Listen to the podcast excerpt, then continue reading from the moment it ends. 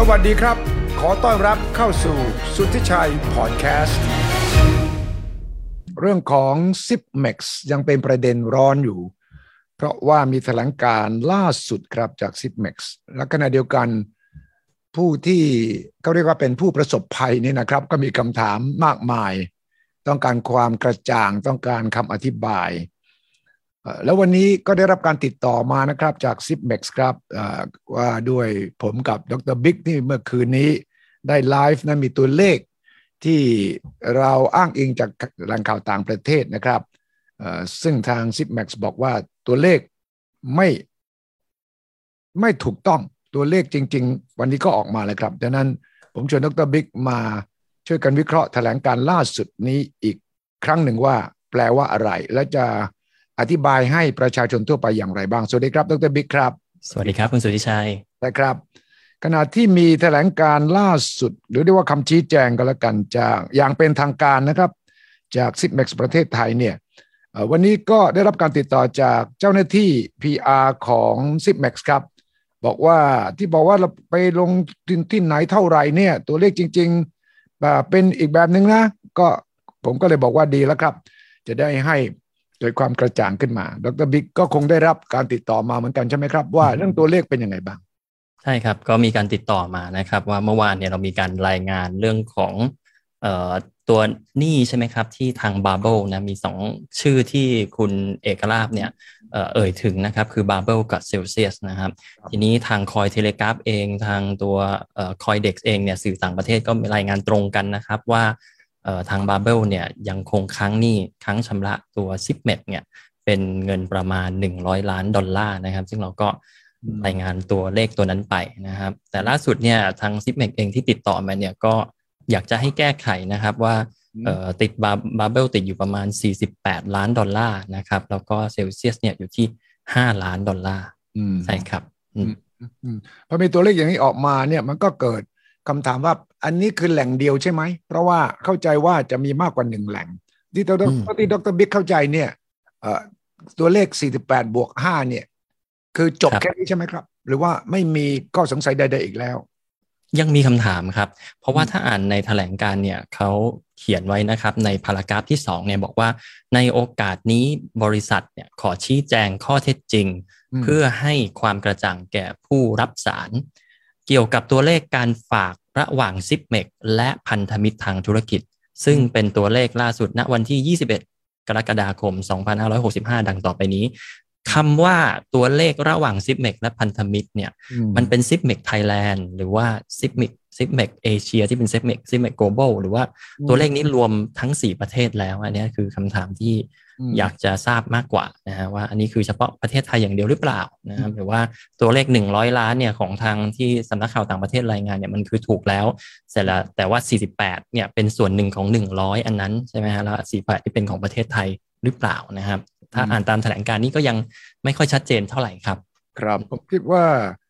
ต้องฟังคำถามของคนที่มีข้อสงสัย และผมเชื่อว่าทางซิปเม็กซ์ก็คงพร้อมจะตอบ เพราะผมก็เห็นว่าดรเอกลาบก็ออกมาไลฟ์วันก่อน ซึ่งเข้าใจว่าจะเป็นการสื่อสารครั้งเดียว แต่หลังจากนั้นก็เป็นตัวหนังสือออกมานะครับ อย่างวันนี้ก็มีการชี้แจงว่านอกเหนือจากเรื่องตัวเลขนะครับขอชี้แจงข้อเท็จจริง เพื่อให้ความกระจ่างแก่ผู้รับสาร เกี่ยวกับตัวเลขการฝากระหว่าง ซิปเม็กซ์กับพันธมิตรทางธุรกิจ ซึ่งตัวเลขล่าสุดณวันที่ 21 ตัวเลขล่าสุดนี้แปลว่าอะไรสำหรับคนที่ไม่เข้าใจหมายความมันล่าสุดนี่คือเฉพาะวันนี้ พรุ่งนี้รืนนี้ตัวเลขจะเปลี่ยนหรือยังไงครับ ก็เห็นถ้าอ่านพารากราฟต่อมาเนี่ยเห็นบอกว่าจะมีการเจรจาอยู่นะครับว่าให้ทางบาเบลเนี่ยมีการชำระ ผมไม่เข้าใจไม่แน่ใจว่าจะชำระทั้งหมด หรือชำระบางบางส่วน นะครับถ้ามีการชำระบางบางส่วนเนี่ยตัวเลขนี้ก็ต้องมีการเปลี่ยนแปลงแน่นอนนะครับ อาจจะหมายถึงตรงนั้นมากกว่าหรือเปล่านะฮะคำชี้แจงนี้บอกว่า ฝากกับบาเบิล48 ล้านเหรียญฝากกับเซลเซียส 5 ล้านเหรียญถ้ารวมกันก็ประมาณ 53 ล้านเหรียญก็เกือบ 2,000 ล้านบาทนะ2,000 ล้านครับ ตัวเลขเมื่อวานของเราประมาณสัก 5,000 ล้านครับครับ2,000 ล้านใช่ครับ ค่อนข้างเยอะอยู่นะฮะใช่ครับ การแก้ไขสถานการณ์ตามคำชี้แจงล่าสุดบอกขณะนี้ซิมเบ็กได้หารือกับทาง Babel อย่างต่อเนื่องเพื่อเร่งแก้ปัญหาดังกล่าว และบริษัทอยู่ระหว่างการประเมินทางเลือกตามสถานการณ์ที่เกิดขึ้น ทั้งสองฝ่ายยังคงมุ่งมั่นที่จะแก้ไขสถานการณ์ให้เร็วที่สุด ทั้งนี้สำหรับการลงทุนของ s i p e x นายเซลเซียสทางบริษัทขอชี้แจงว่า บริษัทได้รับผลกระทบเพียงส่วนน้อย จากเหตุการณ์ที่เกิดขึ้น และทางบริษัทมีความตั้งใจที่จะนำเงินทุนของบริษัทไปใช้ในการจัดการความเสียหายส่วนนี้ รวมถึงบริษัทยังคงมีการหารือร่วมกับทางเซลเซียสอย่างใกล้ชิด เพื่อแก้ไขสถานการณ์อย่างเร่งด่วน ทั้งสองกรณีเนี่ยที่บอกว่าซิปเม็กซ์พยายามหาทางออกแก้ไขอย่างเร่งด่วนมันมีทางออกอะไรบ้าง ดรบิ๊กก็ต้องบอกว่าจริง ๆ แล้วเนี่ยเซลเซียสกับ Babel เนี่ย มีการประกาศเรื่องของการไม่ให้ถอนเนี่ยมาสักพักแล้วนะครับ อย่าง Babel เนี่ยตั้งแต่วันที่ 17 เดือน 6 เลยนะเดือนมิถุนานานแล้วนะครับนั้นจะบอกว่าไม่ไม่ทราบไม่น่าไม่น่าจะเป็นไปได้นะครับ คือส่วนเนี้ยตอนเนี้ยอย่างคำถามที่ผมรวบรวมมาจากเพื่อนๆนะนักลงทุนหลายๆคนก็เหมือนถามเข้ามาบอกว่า เอ๊ะเขาตั้งคำถามประเด็นว่าเราก็รู้กันอยู่แล้วนี่ว่า Babel กับเซลเซียสเนี่ยประสบปัญหากันมาตั้งนานทำไมทำไมเพิ่งเพิ่งรู้ตอนนี้หรอเพิ่งเพิ่งมาประกาศตอนนี้หรอหรือมันควรจะต้องมีมาตรการอะไรออกมาก่อนหน้านี้ไหมนะครับ อันนี้คือสิ่งที่ตั้งคำถามนะครับ ส่วนเรื่องของทางออกที่เมื่อกี้คุณสุทธิชัยถามเนี่ยก็ต้องเข้ากระบวนการนะครับ Babel เนี่ยยังไม่ได้เข้าสู่กระบวนการการประกาศล้มละลาย เหมือนกับตัวเซลเซียสนะเซลเซียสประกาศ chapter 11 ไปแล้วนะครับที่นิวยอร์กเพราะว่าเซลเซียสเนี่ย base อยู่ที่อเมริกานะครับแต่ Babel เนี่ยยังนะเพราะฉะนั้นเนี่ยยัง ยังเป็นการวิธีการแก้ที่ยังไม่ไม่ไม่เหมือนกันซะทีเดียวเซลเซียสไปท่าหนึ่งครับเซลเซียสจะต้องไปรวบรวมเจ้าหนี้นะครับเข้าไปตั้งบอร์ดบอร์ดเจ้าหนี้นะเขาเรียกเอ่อ committee of เอ่อ creditors นะครับแล้วก็รวบรวมกัน แล้วก็ผู้ที่จะเข้าไปได้เนี่ยต้องมีเงินฝากอยู่ประมาณสักห้าล้านห้าล้านดอลลาร์ ซึ่งถ้าอ่านตามใคุณทีเหลียนี้นะครับว่าเซลเซียสเนี่ยค้างเซลเซียส ค้างอยู่ 5 ล้านดอลลาร์นะก็แสดงว่า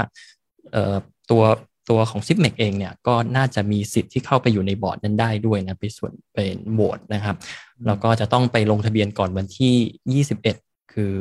วันนี้นะครับ แต่ก็อาจจะเป็นของที่อเมริกายังพอมีเวลา ก็น่าจะมีการดำเนินการไปแล้วหรือเปล่านะครับ อันนี้คือสิ่งที่แก้ไขได้แล้วก็เรียกร้องหนี้ตามเรียกร้องการชดเชยอะไรนี่ครับตามกระบวนการการล้มละลายปกติของอเมริกาได้เลยนะครับเฮียริ่งครั้งต่อไปเนี่ยจะไป ไปนู่นเลยนะครับ เดือนต่อไปคือเดือนสิงหาคมนะเดือนหน้าครับครับ แต่ที่เราไม่รู้คือซิปเม็กซ์เป็นเจ้าหนี้ใหญ่เล็กแค่ไหนเปรียบเทียบกับเจ้าหนี้รายอื่นๆเล็กครับเล็กครับ ถ้าเล็กเนี่ย คุณก็อาจจะไม่มีสิทธิ์นั่งอยู่ในบอร์ด หรือว่าบอร์ด of creditors มันก็เหมือนกับมันก็เวลาแบงค์เนี่ย เวลาบริษัทไหนจะล้มละลายหรือจะประกาศว่าไม่สามารถจ่ายหนี้ได้เนี่ย ครับ เจ้าหนี้เจ้าหนี้เขาจะเรียงตามลำดับใช่ไหมเจ้าหนี้ใช่ครับใช่ครับรายย่อยนี่ไม่มีสิทธิ์เข้าไปเลยครับถูกต้อง แต่ว่าถ้าเป็นคล้ายๆกับบริษัทกำลังหมดสภาพเนี่ย ลูกลูกจ้างหรือเจ้าหนี้การค้าเนี่ย อาจจะมีสิทธิ์ลำดับต้นๆหรือเปล่า หรือว่าใช่ครับกรณีเนี้ย Zipmex อยู่ในลำดับที่เท่าไหร่ลำดับอย่างไรอันนี้ไม่มีคำอธิบายเท่าไหร่ใช่ไหมใช่ครับ จะต้องเปิดเผยนะครับจริง ๆ มันเป็นเรื่องของความโปร่งใสต้องเปิดเผยเพราะว่าการไปดีลเนี่ยเงินที่ทาง Zipmex เนี่ยส่งไปลงทุนกับทางเซลเซียสเนี่ยส่งไปในรูปแบบไหนนะครับ ถ้า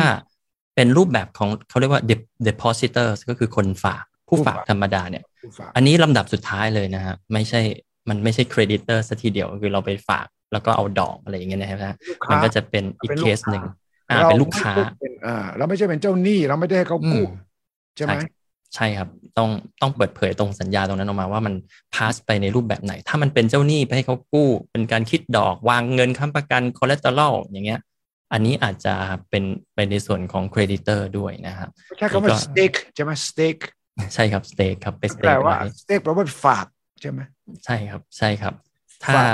ถ้าไปเป็นเขาหนึ่งใน depositor นะช่วงนี้ก็มีการรณรงค์เรื่องของ depositor first นะครับ คือในกระบวนการการล้มละลายทั่วไปเนี่ยกระบวนการเขาจะเรียงลำดับจากเจ้าหนี้ก่อนใช่ไหมครับแล้วก็หุ้นส่วน partner จ่ายกันจนครบก่อน เรียกว่าผู้ฝากเนี่ยท้ายสุดเลย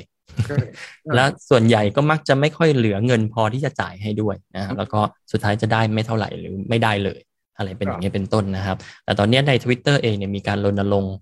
แคมเปญที่ชื่อว่า depositor first ก็คือเราจะคำนึงถึงผู้ฝากก่อนนะครับแล้วก็ให้ partner หรือให้หุ้นส่วนทีหลังนะครับตอนนี้ก็มีการรณรงค์กันอยู่ แล้วก็ไม่รู้ว่าจะประสบความสำเร็จแค่ไหนนะครับ เริ่มมีแนวคิดแบบนี้มากขึ้น ผมเห็นคุณกรณ์ จาติกวณิชซึ่งก็ติดตามเกี่ยวกับเรื่องคริปโตเคอร์เรนซีพอสมควรครับใน Facebook ของท่านล่าสุด บอกว่าตอนนี้คนที่ลงทุนคริปโตผ่าน Zipmex ร้อนใจมาก จากการถูกปฏิเสธการเข้าถึงคริปโตของตนกลต. มีคำประกาศชัดเจนกับทุกคริปโตเอ็กซ์ชแนนว่า ต้องไม่นำทรัพย์สินของลูกค้าที่เป็นสินทรัพย์ดิจิทัลไปหาดอกผล รวมถึงการนำสินทรัพย์ดิจิทัลไปฝาก หรือผู้รับฝากนำสินทรัพย์ดิจิทัลนั้นไปให้บุคคลอื่นยืม อืมใช่ครับนี่คือสิ่งที่ ใช่ครับ นี่คือสิ่งที่ Zipmex จะต้องเอ่อคล้ายๆ ต้องออกมาอธิบายด้วยครับว่า แล้วในเมื่อกฎเกณฑ์มันเป็นแบบเนี้ย license หรือใบอนุญาตที่เราคุยกันเมื่อวานเนี่ยว่า license ใบอนุญาตเนี่ยได้ไปสองแบบนะครับ แบบที่เป็น exchange แล้วก็แบบที่เป็นเอ่อโบกเกอร์นะครับสองใบเนี่ยเอ่อไม่อนุญาตให้ทำอย่างนั้นนะแล้วมันเกิดผลิตภัณฑ์ที่ชื่อว่าเอ่อตัวซิปซิปพัสเนี่ยได้ยังไงนะครับ ว่าที่ส่งไปข้างนอกเนี่ย อืมใช่ครับเพราะว่า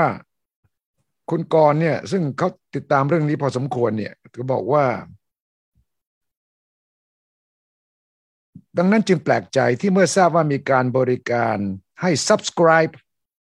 subscribe คือให้ยืมนั่นแหละนะคุณกรณ์บอกนะ ใช่ครับ และ subscribe คริปโตทางอ้อม ผ่านบริษัทแม่ของ s i p m e x ที่ต่างประเทศคือ s i p m e x Global และบริษัทแม่ได้เอาไป stake กับแพลตฟอร์มอื่น stake stake คือเอาไปฝากเฉยๆเหรอ stake นี่เป็นในฐานะเป็น depositor หรือเป็น creditor นั่นน่ะสิครับ อันนี้ต้องเพราะว่าเวลาเข้าไปในฐานะนักลงทุนสถาบันเนี่ย ถ้าเราไปอ่านข้อกำหนดของตัวเซลเซียสแล้วเนี่ยเขาบอกว่าผู้ที่มาดีลกับเซลเซียสเนี่ยมีด้วยกัน 2 รูปแบบ รูปแบบที่ 1 ก็คือเป็น depositor คือบุคคลธรรมดาเนี่ยแหละ เราก็ไปฝากปกตินะครับ แล้วถ้าจะยืมอะไรก็วาง collateral ตามปกตินะครับ แต่ว่าถ้ามาในรูปแบบของบริษัทเนี่ย จะมีการเขาเรียกว่าอะไรดี จะมีการพิจารณาละกันพิจารณาตัวเครดิตของสถาบันเหล่านั้นที่เข้ามานะครับ เรียกว่าถ้าสถาบันเหล่านั้นดูมีความน่าเชื่อถือ ซึ่งจริง ๆ มันเป็นสิ่งที่ไม่ดีนะ อันนี้คือช่องโหว่เลย มีความน่าเชื่อถือก็อาจจะไม่ต้องวาง collateral หรือวางเงินค้ำประกันแค่สักยี่สิบเปอร์เซ็นแต่ว่าเรากู้ไปร้อยเปอร์เซ็นและเนี่ยนะครับคือเหตุผลที่ทำให้วันเนี้ย มันล่มสลายนะครับสำหรับ C ไฟวันนี้ เพราะว่ามันใช้ระบบความเชื่อใจ แล้วมันก็ใช้ระบบคนตัดสินใจว่าอ่าโอเคนะอย่างเงี้ย คนนี้น่าเชื่อถืออะคนนี้ให้ไปเยอะนะ ปรากฏว่าพอเขาไม่มาจ่ายเนี่ยมันล้มกันเป็นโดมิโนเลยนะครับเนี่ยคือแบบนี้ก็ไม่รู้เหมือนกันครับว่าซิปเมกที่ไปเนี่ยมันไปท่าไหนด้วยนะอาจจะต้องมีการอธิบายขึ้นมา เราตอบแทนไม่ได้ซะทีเดียว แต่ว่าถ้าถ้าดูจากข้อกำหนดของฝั่ง ตัวเซลเซียสแล้วเนี่ยก็จะมีประมาณนี้นะครับสองรูปแบบ อืม ก็คุณกรบอกว่าก็คือ เอาไปบริการให้ subscribe คริปโตทางอ้อมผ่านบริษัทแม่ของ s i p m e x ที่ต่างประเทศ คือ s i p m e x Global และบริษัทแม่ได้เอาไปสเต็กกับแพลตฟอร์มอื่น เช่น Celsius ใช่ครับ คุณกรบอกว่าปัญหาคือ Celsius Network เข้าสู่กระบวนการล้มละลายเมื่ออาทิตย์ที่แล้ว หลังจากที่ประสบปัญหาสภาพคล่องมานานหลายอาทิตย์ ดังนั้นลูกค้าคนไทยก็เลยเสียหายไปด้วย คุณกรบอกว่าลูกค้าที่ใช้บริการนี้คงทำอะไรไม่ได้ นอกจากจะรอผลการฟ้องร้องเรียกทรัพย์สินคืน ซึ่งคุณกรบอกว่าผมอ่านสัญญาแล้ว ต้องขอบอกว่าน่าจะคืนได้ยาก คงต้องหวังว่านักลงทุนที่เห็นว่า เจรจาจะลงทุนซื้อ Zipmex จะคืนเงิน ให้บางส่วนเพื่อเอาใจลูกค้านี่คือความเห็นของคุณก่อนครับ ใช่ครับทางเซลเซียสเนี่ยผมก็ประเมินว่าน่าจะคืนได้ยาก เพราะว่าเซลเซียสเนี่ยเปิดเผยตัวโครงสร้างหนี้ออกมาแล้วเนี่ยเป็นหนี้ถึงประมาณ 1,200 ล้านเขาตัวเขาเองก็ค่อนข้างยากนะครับ แล้วก็ถ้าพูดถึงตัว Zipmex เองเนี่ยที่มียอดค้างอยู่เนี่ยก็ถือว่าเป็นยอดที่น้อยมาก เมื่อเทียบกับ อย่าง t r i a l Capital เขาค้างกันทีแบบหกร้อยห้าสิบล้านอย่างเงี้ยมันเยอะมันเยอะกว่าเยอะเลย เพราะฉะนั้นเนี่ยน้อยมากนะครับ น้อยมากเลยงั้นไม่รู้ว่ามันจะได้มาบ้างหรือเปล่า อันนี้คือประเด็นอีกประเด็นหนึ่งเลยนะครับ อืมครับ และในคำชี้แจงล่าสุดจาก s i p m e x นะครับบอกว่าการดำเนินการหลังจากนี้ ขณะนี้บริษัทกำลังดำเนินการในทุก ๆ ช่องทาง รวมถึงการระดมทุน การดำเนินตามกฎหมายหรือการปรับเปลี่ยนโครงสร้างใหม่ นี่คือคิดทุกทุกทางออกเลยนะครับคือหนึ่งก็คือระดมทุนสองดำเนินกฎหมายแล้วก็สามก็คือการเปลี่ยนโครงสร้าง ปรับเปลี่ยนโครงสร้างใหม่นี่ไม่ทราบโครงสร้างบริษัทหรือโครงสร้างอะไรนะครับ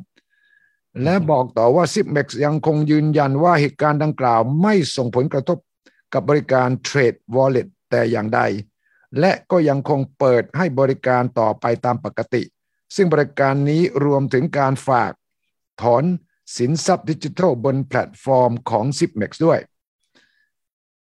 ในส่วนของบริการ Zip Up Plus ซึ่งถูกระงับการให้บริการเป็นการชั่วคราว ในขณะนี้บริษัทกำลังดำเนินการแก้ไขอย่างเร่งด่วน เพื่อให้บริการการโอนของ Z Wallet หรือ C Wallet กลับมาใช้งานได้ เป็นปกติโดยเร็วที่สุด ตรงนี้แหละครับ Zip Up Plus กับการโอนของ C Wallet เนี่ย ตอนนี้มันไปติดโอนไม่ได้มันติดอะไรครับ ตัวนี้ก็คือตัวประตูไงครับ ที่ Zip Up Plus เนี่ยคือโปรเจกต์ที่เป็นประตูเปิดไปสู่ตัว Zip m a x ที่สิงคโปร์นะครับเมื่อไหร่ก็ตามที่เราโอนเงินไปที่ Zip Up Plus เนี่ยเงินของคุณไม่อยู่ที่ไทยแล้วนะครับ เราก็ไปอยู่ที่สิงคโปร์ นะครับแล้วความน่าสนใจก็คือว่าที่ผมไปติดตามมันเนี่ยมันจะมีการเปลี่ยนแปลงสัญญานะครับ เริ่มตั้งแต่วันที่ 8 พฤษภาคมที่ผ่านมานะครับว่ามีการ terminate หรือมีการยกเลิกเขาเรียกว่ายกเลิก relationship นะครับหรือความสัมพันธ์ระหว่าง s i p m e x Thailand กับลูกค้า หมายความว่าหลังจากวันที่ 8 พฤษภาที่ผ่านมาเนี่ยลูกค้าทุกคนไม่มีความสัมพันธ์กับ s i p m e x Thailand นะครับ มีความสัมพันธ์กับ s i p m e x Asia ก็คือ s i p m e x ที่สิงคโปร์นั่นเอง นะครับซึ่งผมก็ไม่แน่ใจว่ามันทำอย่างนี้ได้ด้วยหรือเปล่า เพราะว่าลูกค้าเวลาฝากเงินเข้าไปใน Zipmex เนี่ย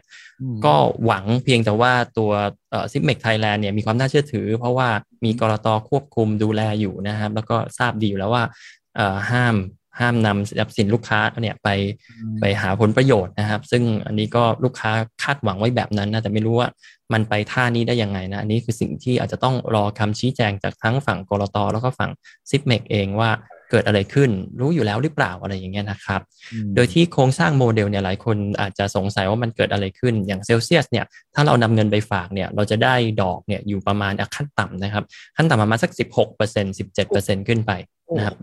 เยอะมากใช่ไหมครับสิบหกสิบเจ็ดเปอร์เซ็นต่ำนะครับ บางทีอาจจะไปถึงยี่สิบสามสิบแล้วแต่แล้วแต่จังหวะนะครับแล้วแต่คริปโตเคอเรนซีแล้วแต่เหรียญนะครับ แน่นอนครับ มันค่อนข้างหอมหวนเย้ายวนนะครับก็มีคนไทยที่ไปฝากตรงกับเซลเซียสอันนั้นก็ไปว่าอีกกระบวนการหนึ่งนะครับ แต่ว่าเนี้ยเราก็เองก็ไม่ทราบด้วยนะหลายคนก็ไม่ไว้ใจใช่ไหมครับ ไว้ใจตัว s i p m e x หรือ Exchange ในไทยแทนอันนี้ตัว s i p m e x เองเนี่ยเท่าที่เช็คมาเนี่ยตัว Zip Zip Up Plus เนี่ยมีการให้ผลตอบแทนหรือ yield เนี่ยประมาณหกเปอร์เซ็นต์ก็สูงก็สูงก็สูง หลายคนก็อาจจะคิดว่าหกเปอร์เซ็นต์ก็ยังพอเป็นไปได้นะ มันมันดูนะน่าเชื่อถือแล้วเขาก็ดูดูเหมือนจะโอเค เพราะว่ามีมีการควบคุมจากกรตใช่ไหมครับ เราก็ก็มีคนแหกไปฝากเต็มเลยนะครับ เอาเงินล่าสุดเนี่ยเเห็นทวิตเตอร์เนี่ยก็เปลี่ยนชื่อทวิตเตอร์นะแปลว่าเปลี่ยนเปลี่ยนชื่อว่าลาก่อนนะครับ แล้วก็โพสต์ว่าเราโพสต์ว่าเงินทั้งหมดที่เก็บหอมรอมริบมา เพื่อจะส่งลูกเรียนหนังสือนะครับ ตอนนี้มันไม่มีแล้วนะเพราะจับไปเรื่อยๆ ใส่ไว้ในนั้นหมดเลยนะเพราะคิดว่าไม่ได้ไปเล่นที่ไหน แต่แค่ขอกินดอกหกเปอร์เซ็นต์นะ ไม่คิดว่ามันจะไม่อยู่นะครับ อันนี้ก็น่าน่าเห็นใจอยู่มีมีหลาย ๆ คนที่ประสบภัยจะกี่เปอร์เซ็นต์สูงขนาดไหน เราต้องรู้ว่าเขาเอาเงินเราเนี่ย ไปทำอะไรใช่ไหมทำอะไรใช่ไหมใช่ครับอะไรเขาต้องได้หกเปอร์เซ็นสิบเปอร์เซ็นหรือเซลเซียสสิบกว่าเปอร์เซ็นต์เนี่ย เราต้องรู้ทีนี้เรารู้ไหมเวลาเราเอาไปฝากกับอย่างนี้เนี่ย ไม่รู้ว่าเข้าไปทำอะไรต่อ แต่เขาบอกแล้วว่า เออหกเปอร์เซ็นต์ให้หกเปอร์เซ็นต์อืมแล้วก็แน่แน่นอนว่าแรก ๆ ก็คงได้แหละนะ ใช่ครับ อืมและนี่คือบทเรียนผมเลยคิดว่ากรตเนี่ยหนึ่งในมาตรการที่จะเข้ามากำกับดูแลครั้งหน้าเนี่ย มันควรจะต้องมีการชี้แจงหรือเปล่าจากแพลตฟอร์มต่างๆ ว่าไอ้ดอกเบี้ยที่คุณให้เนี่ยมันยังไงอะ มันมันไปทำอะไรบ้างนะใช่ไหมครับ อะไรถึงจะได้ดอกเบี้ยเพราะว่าถ้าเป็นธุรกิจปกติที่ไม่ใช่เรื่องดิจิทัลเนี่ย กำไรห้าหกเปอร์เซ็นเนี่ยโอ้โหสูง สูงครับ อย่างนี้เขาเรียกกองทุนหรือเป็น hedge fund นะ hedge fund ทีนี้ถ้ามันเป็น hedge fund เนี่ยถ้าบอกลูกค้าตรงๆว่าเนี่ยหกเปอร์เซ็นที่จะให้เนี่ยคือ hedge fund นะ ลูกค้าจะเข้าใจ แล้วลูกค้าก็จะไม่นำเงิน life saving แล้วกันเงินทั้งชีวิตเนี่ยฝากเข้าไป เพราะว่าอันเนี้ยมันคือการไปเป็นเป็น hedge fund เนาะมันก็มีความเสี่ยงใช่ไหมครับ ก็อาจจะแบ่งมาสักสิบเปอร์เซ็นต์ใช่ hedge มันก็แปลว่าต้องเสี่ยงอยู่แล้ว hedge ใช่ hedge fund มันเป็นก็แต่เสี่ยงตรงตัวมันก็คือว่าคุณต้องหลบซ้ายหลบขวา hedge ให้ทันนะถ้ามันใช่ครับมาแล้วก็คุณจังหวะเหมาะโอเคได้ ถ้าคุณหลบผิดคุณก็จะเสี่ยงนะ ฉะนั้นใช่ hedge fund ถูกต้องอย่างที่ดรบิ๊กบอก ถ้าคุณมีเงินเย็นเย็นๆอืมแล้วคุณจะไปลงทุนใน hedge fund คุณก็ต้องรู้ว่า ถ้าคุณเสียอืมคุณเสียได้คุณ afford ได้อืมที่จะเสียใช่ครับนะคุณถึงจะลงไปใน hedge fund แต่ใช่กรณีอย่างนี้เนี่ยเราไม่รู้ ว่าใช่เราไม่รู้ครับ เราไม่ไม่ได้มีการบอกว่านี่มันคือ hedge fund แล้วก็เออเราก็เพิ่งมาทราบเนี่ยอ้าวแล้วเงินไปอยู่กับเซลเซียสหรอ เพราะไม่เคยมีการ mention หรือพูดถึงชื่อของ Celsius Babel อะไรมาก่อนนะครับจนกระทั่งสองรายเนี่ยปิดไปนะ เราถึงเอ่อได้ทราบความจริงว่าอ๋อไป ไปดีลกับ Babel มาไปดีลกับเซลเซียสมา แล้วถ้าดูดอกเบี้ยก็สิบเปอร์เซ็นต์นะครับสิบหกเปอร์เซ็นต์อะตีขั้นต่ำตีให้ลูกค้าหกเปอร์เซ็นต์งั้นหมายว่าเราก็กินส่วนต่างสิบเปอร์เซ็นต์นะสิบเปอร์เซ็นต์ใช่ครับ ไม่แต่ว่าดรบิ๊กไม่ได้ไปเอ่อทำกิจกรรมกับเขาจะรู้ได้ไงว่าเขาไม่แจ้งกับลูกค้าล่ะ ว่าเงินของคุณนะ เราจะไปสเต็กกับมันแต่มันสิ่งต้องแจ้งกับสาธารณชนก่อนที่เราจะเข้าไปอยู่แล้วป่ะครับ เวลาเราโฆษณาว่า มันมันไม่จำเป็นต้องรอให้เราเข้าไป เพราะละมันต้องแจ้งเราก่อนสิเราเข้าไปแล้วค่อยแจ้งอย่างนี้ก็ไม่ถูกใช่ไหมครับอืมเราก็มีอ่านกันอยู่เรื่อยๆนะครับ แล้วก็มีเพื่อนๆที่ติดตามอยู่ก็อ่านกันละเอียดไม่ได้มีแจ้งนะครับ ว่าอันนี้มันคือการเอาเงินไป hedge ไปอืมไปเสี่ยงนะครับอืมครับครับใช่ในคำชี้แจงตอนท้ายบอกว่าทั้งบริษัทขอแสดงความจริงใจ ต่อทุกท่านผ่านการเปิดเผยข้อมูลด้วยความโปร่งใส ตลอดจนบริษัทจะอัปเดต ข่าวสารและความคืบหน้าของสถานการณ์อย่างต่อเนื่อง ให้กับลูกค้าทุกท่าน รวมถึงหน่วยงานกำกับดูแลทุกๆฝ่าย ที่เกี่ยวข้องและขอยืนยันว่าบริษัทได้มีการเข้าหารือกับสำนักงานกรตอย่างใกล้ชิด ตรงนี้เราก็จะรอว่ากรตจะชี้แจงกับประชาชนยังไงด้วยนะครับ ใช่ครับ เพราะว่ามันไม่ใช่รู้อยู่เฉพาะแล้วหรือเปล่าใช่ไม่ใช่เฉพาะ s i p m e x แล้วตอนนี้เนี่ย exchange digital exchange อื่น ๆ เนี่ย ก็ต้องรีบออกมาอธิบายว่าของของเราโอเคนะของเราไม่ไปฝากใครนะ ฉะนั้นใช่มันครับก็เกิดความไม่มั่นใจขึ้นมาแล้วไงใช่ครับ ซึ่งมันเกิดความไม่จะมั่ให้นใจแต่ขึ้นละมาแล้ว exchange ก็ออกแถลงการของเขาเองก็ไม่ถูกใช่ไหมกรตใช่ครับก็จะออกมาบอกว่าเอาละปัญหาที่เกิดนะมันเป็นอย่างนี้หนึ่งสองสามอืมไอ้ไอเนี้ยไม่มีปัญหาไอเนี้ยปัญหากำลังเคลียร์อยู่ ไอเนี้ยใช่ครับทำอย่างนี้ เอ๊ะผมก็รอกรตอยู่ เพราะว่าทางคำชี้แจงที่บอกว่าได้เอ่อ หารือกับกรตอย่างใกล้ชิดตอนนี้ อืมใช่ครับ ผมก็รอกรตชี้แจงอยู่ ผมเข้าใจว่าที่ช้าอยู่เนี่ย เพราะว่ากรตอาจจะออกมาไม่ใช่แค่เรื่องของปัญหานะ ต้องออกมาพร้อมกับทางแก้ด้วยนะไม่ใช่แค่ต้องเรื่องของปัญหาว่าต่อไปเนี่ยเราจะแก้กันอย่างไรนะครับ แล้วก็เคสที่เกิดขึ้นแล้วทรัพย์สินมันไปอยู่ต่างประเทศแล้วเนี่ย มันจะอย่างไงนะครับ อันนี้คือสิ่งที่ต้องต้องติดตามกันอย่างใกล้ชิดจริงๆครับผมกำลังพยายามทำความเข้าใจ สมมติเราคนไม่เข้าใจเรื่องดิจิทัลเรื่องอะไรแต่ว่าเป็นครับเรื่องเงินน่ะฝากแบงก์และ จริงๆมันเหมือนกับเงินเลยนะครับ คุณสุทธิชัย มันเหมือนแค่เป็นใช่มัน C ไฟมันก็คือท่าเดียวกับก็คือเงิน finance ปกติใช่ครับ แต่มันแค่เป็นคริปโตนะครับมันเป็นเงินปกติอ้าวสมมติเราเอาเงินไปฝากไว้ในแบงใช่ก์ครับแบงใช่ครัก์บไทยไปลงทุนในแบงก์ต่างชาติ สมมติ อ่าครับใช่ไหมแล้วก็กินส่วนต่างดอกแล้วเบี้ยก็อะไรก็ว่าไปแบงก์ไทยก็กินส่วนต่างดอกเบี้ย ทีนี้เราตอนที่เราไปฝากแบงก์แบงก์ไม่ต้องบอกเราใช่ไหมว่า ผมจะเอาเงินคุณไปทำลงทุนอย่างนั้นอย่างนี้ต่างประเทศนะใช่ไหมไม่ต้องบอกผม เอ่เอออต้องใช่ครับ แต่ว่าแบงค์เนี่ยต้องมันเป็นธุรกิจที่พิเศษนะเพราะมันมีแบงค์ชาติคุมอยู่ แล้วก็มีแบงก์ประชาติกันต้องรู้ว่าแบงก์ชาติต้องรู้ว่าถูกแบงค์ชาติรู้แบงก์ไทยเนี่ยไปลงทุนอะไรที่มัน over expose ยังไงใช่คุณ expose ยังไงเขาก็ต้องมี reserve ใช่ไหมใช่ มีแล้วรีเซิร์ฟแล้วมีประกัน เพราะว่าถ้าจ่ายไม่ได้เดี๋ยวแบงค์ชาติจะต้องมี cover อะไรว่าอย่างที่อ่าอเมริกาก็มี FDIC อะไรก็ว่ามา อันนี้ก็ใช่คล้ายๆกันใช่ครับ ก็มีอย่างน้อยสุดกฎหมายของเงินฝากค้ำ รับรองได้ค้ำประกันได้ถึงเท่าไหร่นะเดี๋ยวนี้ล้านหนึ่งหรืออะไรเนี่ยผมจำไม่ได้อ่าใช่หนึ่งล้านนะครับใช่ล้านน่าจะหนึ่งล้านนั่นครับแบงค์ชาติมีกติกา แต่เราก็อยากรู้ว่ากรอตตอนเนี้ยพอเกิดเรื่องอย่างนี้เนี่ย เออแล้วเนี่มัยนะครับมีก็เรียก rail guards คือไอ้ที่กั้นไม่ให้เราล้มอะนะคุณชัยชัยถามได้ถูกเลยครับแล้วเนี่ยก็คืออยากจะรู้เหมือนกันว่า แล้วเดียวกาดของเรามันคืออะไรนะแล้วถ้ามันเกิดเนี่ยกรตรู้ไหมนะเพราะอย่างอย่างของแบงค์ชาติก็รู้ไงว่า ไป ไปลงทุนที่อื่นหรือแบงก์ไหนอะไรยังไงนะครับก็มีมีประกันไว้ด้วยว่าแม็กซิมัมเท่านี้นะ ถ้ามีเกิดปัญหาขึ้นมาก็จะจ่ายชดเชยให้หนึ่งล้านอะไรเงี้ยนะครับ อืมคือเรามีเราได้ยินเสียงกรตและแบงก์ชาติเตือนก่อนหน้านี้แล้ว เรื่องดิจิทัล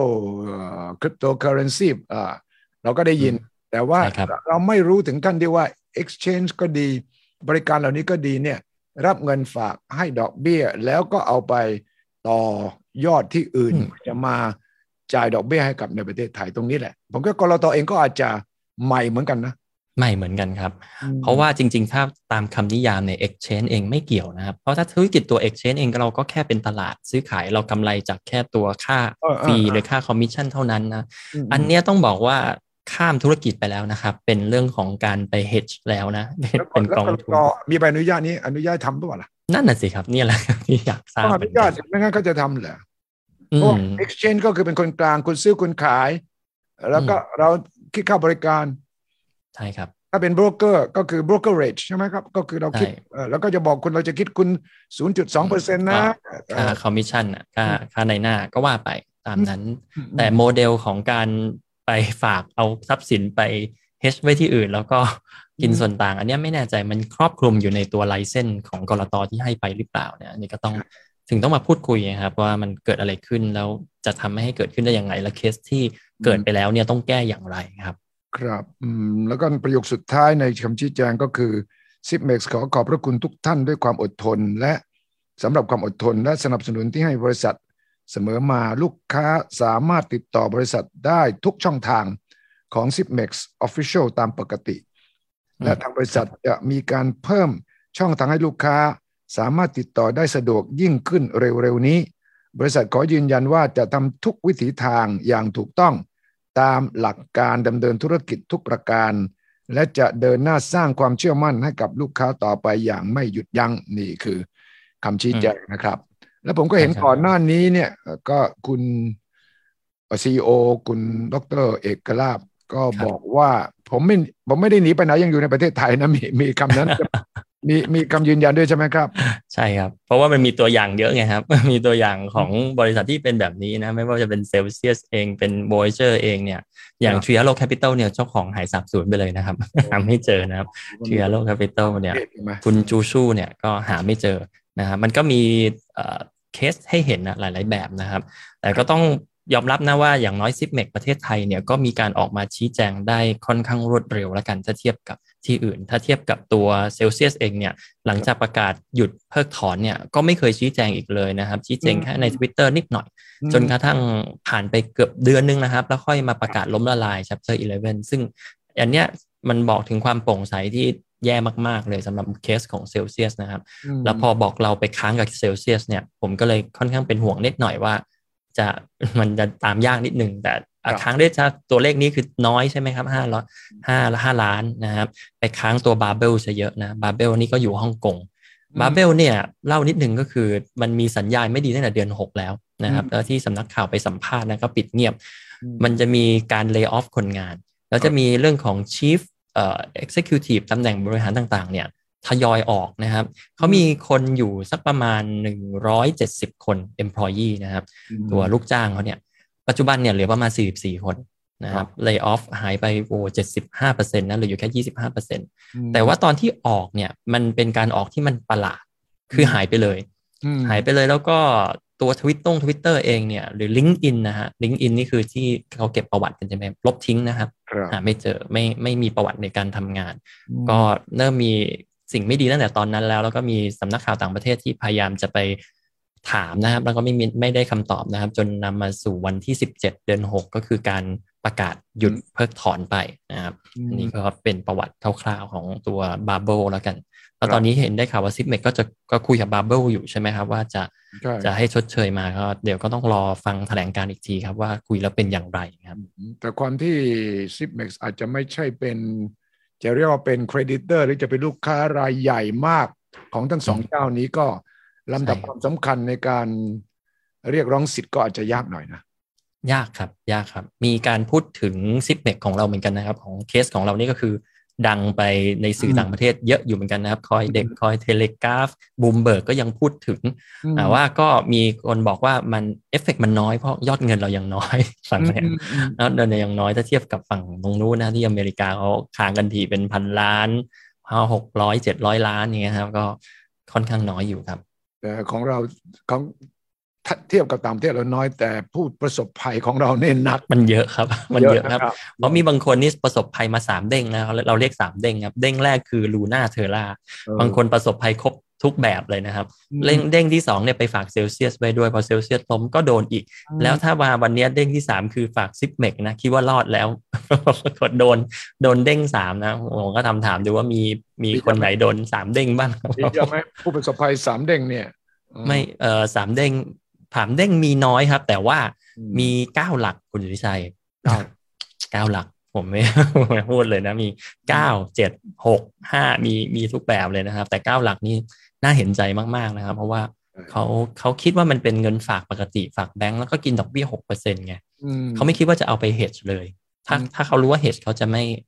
ไม่ฝากแบบเยอะขนาดนี้นะครับทีนี้ต้องมาแก้ไขหรือเปล่าว่า เรื่องของการโฆษณาการบอกกล่าวกับลูกค้าเนี่ยว่าเปอร์เซ็นต์ที่คุณได้เนี่ย มันคุณเอาไปทำอะไรนะนี้ต้องต้องอาจจะปรับเปลี่ยนกันนิดหนึ่งก็ให้กำลังใจทุกฝ่ายนะครับ เพราะว่าเรื่องใหม่ทั้งสิ้น และผมก็เชื่อว่า คุณดรเอกลักษณ์ก็ตั้งใจที่จะแก้ปัญหา อาจจะไม่เคยเจอสับปัญหานี้เหมือนกันใช่ต้องให้กำลังใจกันใช่ดูจากความพยายามที่จะอธิบาย ที่จะโปร่งใสที่จะเปิดทางให้มี คนเข้าไปถามตั้งคำถามหาคำตอบก็ แล้วก็เห็นใจกรตก็ใหม่เหมือนกัน เพราะว่ามันมันไม่มีพรมแดนพอคุณเงินเครื่องมือเดิมๆมันตรวจสอบไม่ได้มันก็อาจจะต้องคิดเครื่องมือใหม่หรือเปล่าอะไรเงี้ยนะครับอืมที่น่าเห็นใจที่สุดก็คือผู้ลงทุนนี่แหละ ที่ตอนนี้เคว้งเคว้งครับไม่ใช่แค่ติดดอยแล้วนะ มันเคว้งเลยนะติดดอยนี่ยังพอค่อยๆไต่ลงมาได้ใช่ไหมไม่ขายก็ไม่ขาดทุนใช่ไหมครับ ดอยเนี่ยแต่อัน นี้ไม่มีให้ขายด้วยสิครับใช่ครับก็เหมือนกับคนที่ไปลงทุนในตลาดหุ้นน่ะ ถ้าติดดอยก็ยังรอจังหวะ เอ้ยปลอบใจกันได้เอ้ยเพราะบริษัทที่เราถือหุ้นยังอยู่ใช่ไหมแต่นี่แต่นี่กรณีถ้าเราเปรียบเทียบกับไปซื้อหุ้นในตลาดหุ้นเนี่ย บริษัทนั้นอยู่ดีๆล่มละลาย แล้วบริษัทที่เราไปซื้อหุ้นนั้น เขาไปซื้อหุ้นอีกบริษัทหนึ่งเขาเอาเงินเราเนี่ยที่ลงทุนเนี่ย ไปซื้อหุ้นอีกบริษัทหนึ่งแล้วบริษัทนั้นเนี่ยเจ๊งขึ้นมาแล้วล้มละลาย ล้มละลายแล้วบริษัทที่เราไปถือหุ้นเนี่ย บอกเราว่า เฮ้ย ตอนนี้กำลังทวงจากบริษัทที่เราไปลงทุนอยู่ เดี๋ยวคุณได้คืนไม่คืนไม่รู้เราจะไปฟ้องด้วยกันก็แล้วกันนี่นะมันเหนื่อยนะใช่ครับ มันเป็นภาพนั้นเลยครับแบบที่คุณสุชัยอธิบายเลยครับ แค่เปลี่ยนจากเงินเป็นคริปโตแค่นั้นเอง แล้วความยากอะมันจะยากกว่านั้นอีก เพราะว่าเอาเนี้ยมันไร้พรมแดน กฎหมายมันก็จะข้ามประเทศ แล้วก็งงว่าตกลงเนี่ย ประเทศไหนกันแน่นะครับ มันไม่มีประเทศ ตัวอย่างที่ผมยกตัวอย่างหุ้นเนี่ยยังบริษัทนั้นอยู่ในไทย ใช่กรตก็ยังเรียกหาข้อมูลผู้บริหารมาใช่ไหมบอกว่าเออคุณทำให้กับมันยังไง แล้วมีเงินเหลือเท่าไหร่คุณจะต้องเยียวยายังไง แต่กรณีพอมันเกิดเป็นเรื่อง